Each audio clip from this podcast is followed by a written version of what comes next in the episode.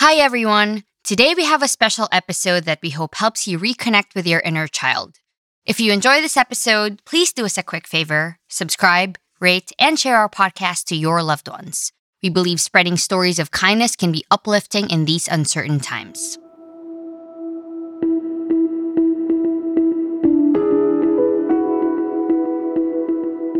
Kindness is a word that gets thrown around a lot. It gets put on t shirts. We post about be kind and you're so kind. And so it loses a bit of its magic in that way because we think it's smiling. It's just a smile, which is a big deal. But true kindness that has changed your path and my path and paths of people around us is the kind of kindness that really sees our humanity and wants to celebrate it. When I see people who are deeply kind, they see each person around them as a valuable part of the human puzzle, a valuable note in the human symphony.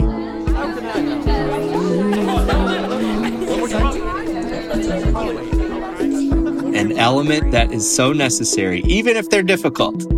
I'm still going to find something about you that I can celebrate. And if it's not being celebrated, you're probably hurting right now. And that's why you're difficult. That's Brad Montague, creator of the web series Kid President and the author of the New York Times bestseller Kid President's Guide to Being Awesome and the new book Becoming Better Grownups.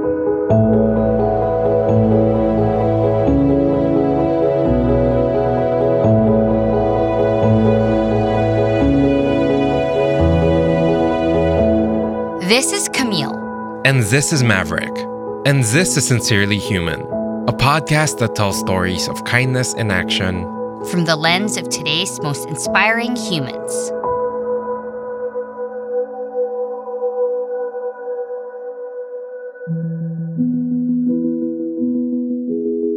So I grew up on a farm in a small town in Tennessee. I loved drawing and hearing stories, telling stories, and um, that's what I still get to do for a living. I always knew it was what I felt like was my purpose, my mission, my like reason, but I very rarely felt like it was possible. I felt like it was too big or not helpful enough. So I wanted to go into the medical profession. I wanted to be a teacher. I like all those things that are the typical helpers. I even was an education major for a few months in college and found that I was fascinated by all of the creative elements of designing the curriculum instead of the actual teaching part of it. That I was a teacher in a different way, a healer in a different way, a farmer in a different way than my dad is. And so slowly beginning to discover a few ways that stories and storytellers can help us reimagine what's possible. And finding those people and saying, how can I do what I feel like I'm created to do, what I'm made to do, but be of service? What does that look like? And I'm still trying to answer that question. Brad began to answer that question after he and his wife created a camp for junior high and high school students who wanted to make a change in the world. He became inspired by young people at their camp who were creating projects in their communities. I was so deeply inspired by that. And we were creating all of these fun elements for that program. And I thought, well, maybe we could share something that has the same spirit with people. I feel like it's needed. It was 2012 a heated election year. I looked online and everything was so heavy and everything was so combative. So Brad started creating videos with his then nine year old brother in law, Robbie Novak. And just thought, well, this will be fun. and, and, um, put a tiny leader with a big heart and a cardboard backdrop and a tin can with some string would be a fun way to just communicate with people. So I started writing these little pieces that were encouraging and then getting my little brother in law to deliver them. And he would inevitably mix it up or say words wrong or do whatever. And it made it even more magical. And that collaboration between an adult and a kid led to something better than either of us could have made on our own. Everybody just chill out. It's me, Kid President. Calm down, calm down. Now I guess it's election year. All of a sudden, like these grown-ups were going like, ah, ah, crazy. Relax, yo. People, people, people. I was just making these joy bombs that we were throwing out online that had a depth to them, that had that thought that I wanted them to have, but they were silly. And they, that was an element within that. After years of trying to figure out what his purpose was, Brad finally felt that he found something meaningful to say. I had written and created things. I worked in a newsroom for a while. I was like, this isn't it. I worked in uh, college admissions. I was like, this isn't it. I worked uh, in lots of different capacities where I was trying to be creative and bring fun elements in. And it was valuable and worked with wonderful people, but it just wasn't it.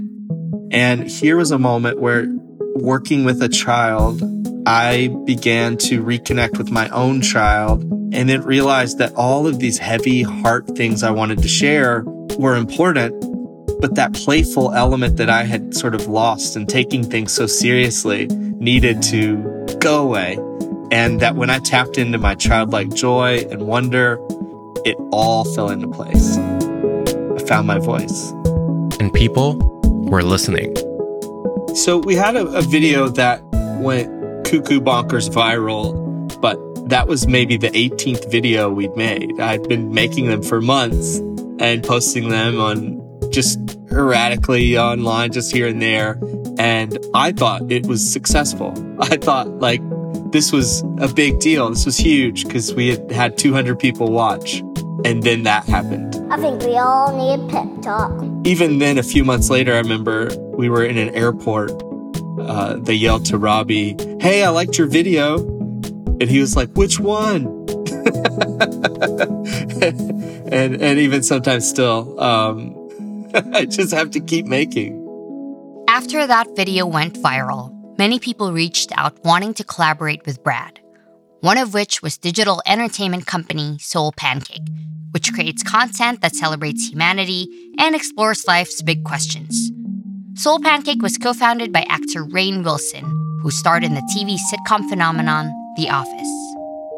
And when I spoke with them, I realized, oh, I'm not alone. There's other people who want to tell stories in this way, who have hearts that are not just for getting people to hit play and watch a video and get numbers, but that actually have something meaningful to share. Kid President became a YouTube and television show. Brad and Robbie also wrote the book Kid President's Guide to Being Awesome, which became a New York Times bestseller. When we started doing Kid President, one of the things I had on a post it note here in my office was timely and timeless. Like, if you can make something that strikes those two notes, then it will resonate in a way that hums in people's bones. Where like it's always times that they find it five years from now or 20 years from now, there's truth in it. But if they find it tomorrow, they see and know the context in which you wrote it. One of those, for instance, there's a video I made that's called um, A Letter to a Person on Their First Day Here. And I wrote it for my son who had just turned one year old. And I was like, what if I wanted to write a letter to him of everything he needs to know about being a person? And it was this exercise in how do you write something that will always be true? And so it's written for him for his birthday, but then we created a Kid President video out of it. And then we released it at the beginning of a new year. And so people begin looking at it as this video that's about New Year's and it's about like resolutions when really it's about a birth and how you start and how you do life well. Some days gross things will happen. Some days awesome things will happen. Some days you'll get ice cream. And some days you won't. Some days your kite will fly high. Some days it gets stuck in the tree. It's just how it is here. There's plenty of reasons to dance. You just gotta look for them. Don't worry though, you won't be doing this alone. You're gonna lots of people here. after Kid President, I knew exactly what my next projects were. And it was projects for children in television, in books, and they wouldn't happen. They wouldn't work out. And I began really feeling heavy, thinking the world's never going to let me make something that isn't Kid President. I'm of no value to anybody in the world unless I just keep doing this. And it hurt. Brad felt uncertain about his role in the world once again. But he knew that kids had meaningful things to say. So that's where he looked. I then started visiting classrooms because that was one of the few people that would email me and not want anything. They just wanted to share something with me. They were like, here, we drew this. We want you to see it. Hey, we're doing this. We just want you to know about it. Hey, we were inspired by something you made. And it was one of the few places in my life, aside from my family, where I felt like these people just want me. They want my heart to see what their hearts have made. Brad started touring classrooms. Instead of doing big speeches or readings, he did something different. I would ask the kids to read to me, like read to me what you've written about what it means to be a grown up. Well, how can I be a better grown up? If you could say anything to any adult right now, what would you say? And I would put tape over my mouth and it would be really silly, but they could just share. And it was this really eye opening experience. And I said, I want to do this in every single state, third, fourth, and fifth graders. Let's go. And I came alive. I mean, it went from this dark depression, this really heavy place to suddenly I was in classrooms and I was, I don't know what this is. I don't know if this project is just for my own therapy. I don't know if this is just something that's valuable to these kids in this moment. Is it a podcast? I don't know. And then I began writing about it. And I had all these children's books that I wanted to share. But when I heard kids tell me about the adults in their lives and what they wanted and needed from them, and I would see their eyes and they're so full and bright and full of possibilities, I began thinking that maybe the best book right now would be a call to action to the adults in every kid's lives to rise up. And not in a big way. The book is not about like you having to do something elaborate. It's literally the kids were just saying, just show up. Just see us. Look us in the eyes. Let's eat a meal, tie my shoes, and that that would be the best starting place. Brad wrote and illustrated his second book, Becoming Better Grown Ups. But things took an unexpected turn. Then your book lands in the middle of a pandemic. We had planned for a book celebration, a launch into the world, and I had this idea of what it would look like.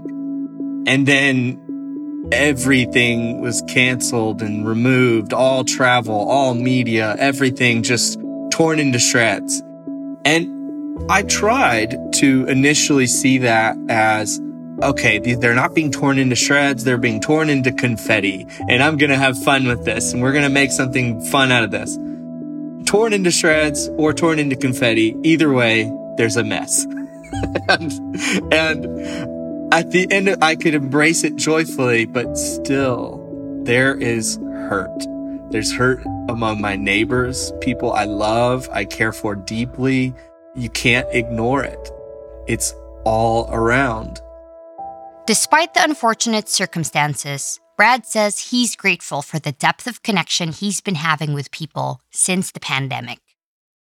And so now I've, I have found that even though the live bookstore events, the media events, like all that was removed from the calendar, but then interactions like this one with you and other people that I've talked to over the past few days, there's been a depth significance in every word, every sentence that wasn't there, a weight that we share together, that we're kind of walking through this alongside each other from great distance.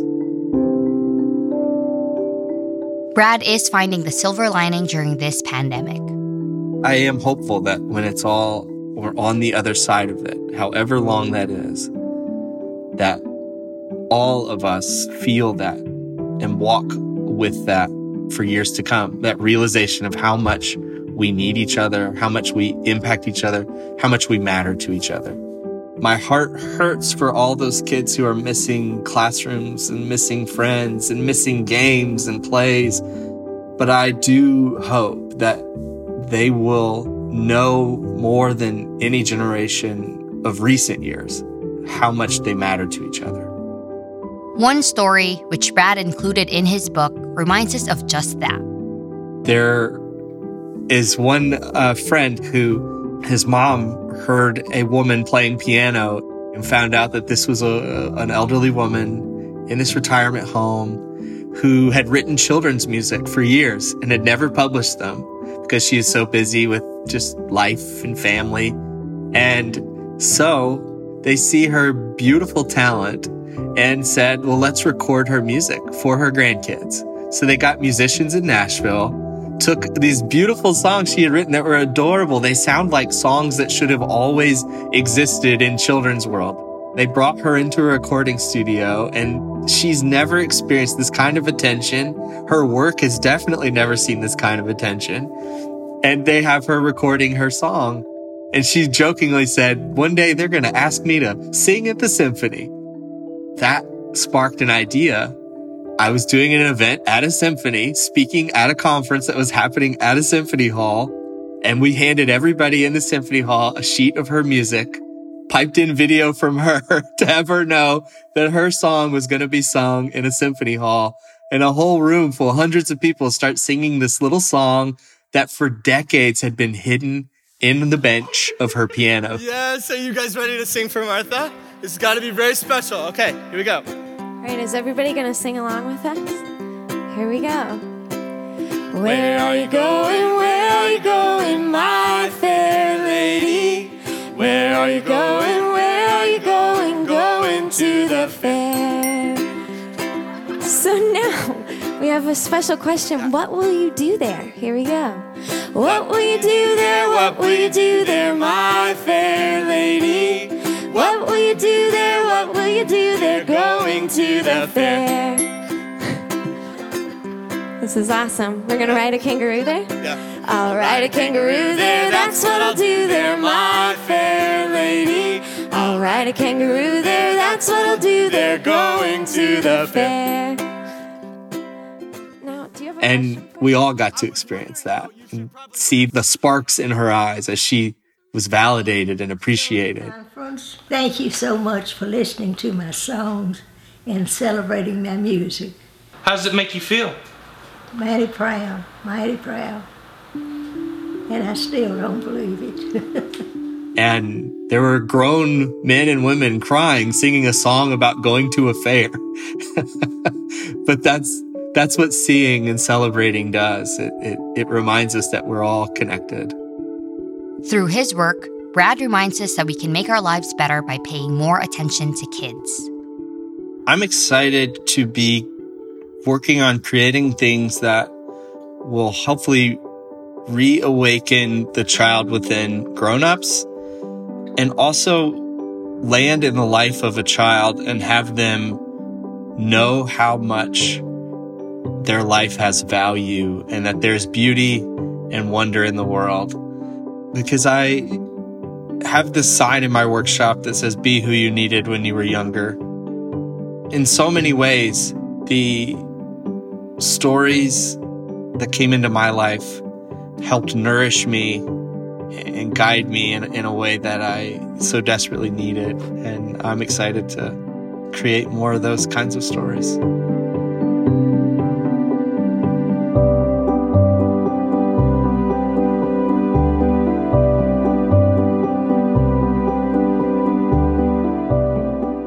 Can find Brad's new book at beabettergrownup.com and connect with him on Instagram at Brad Montague. We know these can be stressful times, but we hope this episode inspired you to reconnect with your inner child. And in Brad's words, to be who you needed when you were younger. Thank you so much for tuning in. We'll be back with another inspiring episode next week. Remember, be good to one another,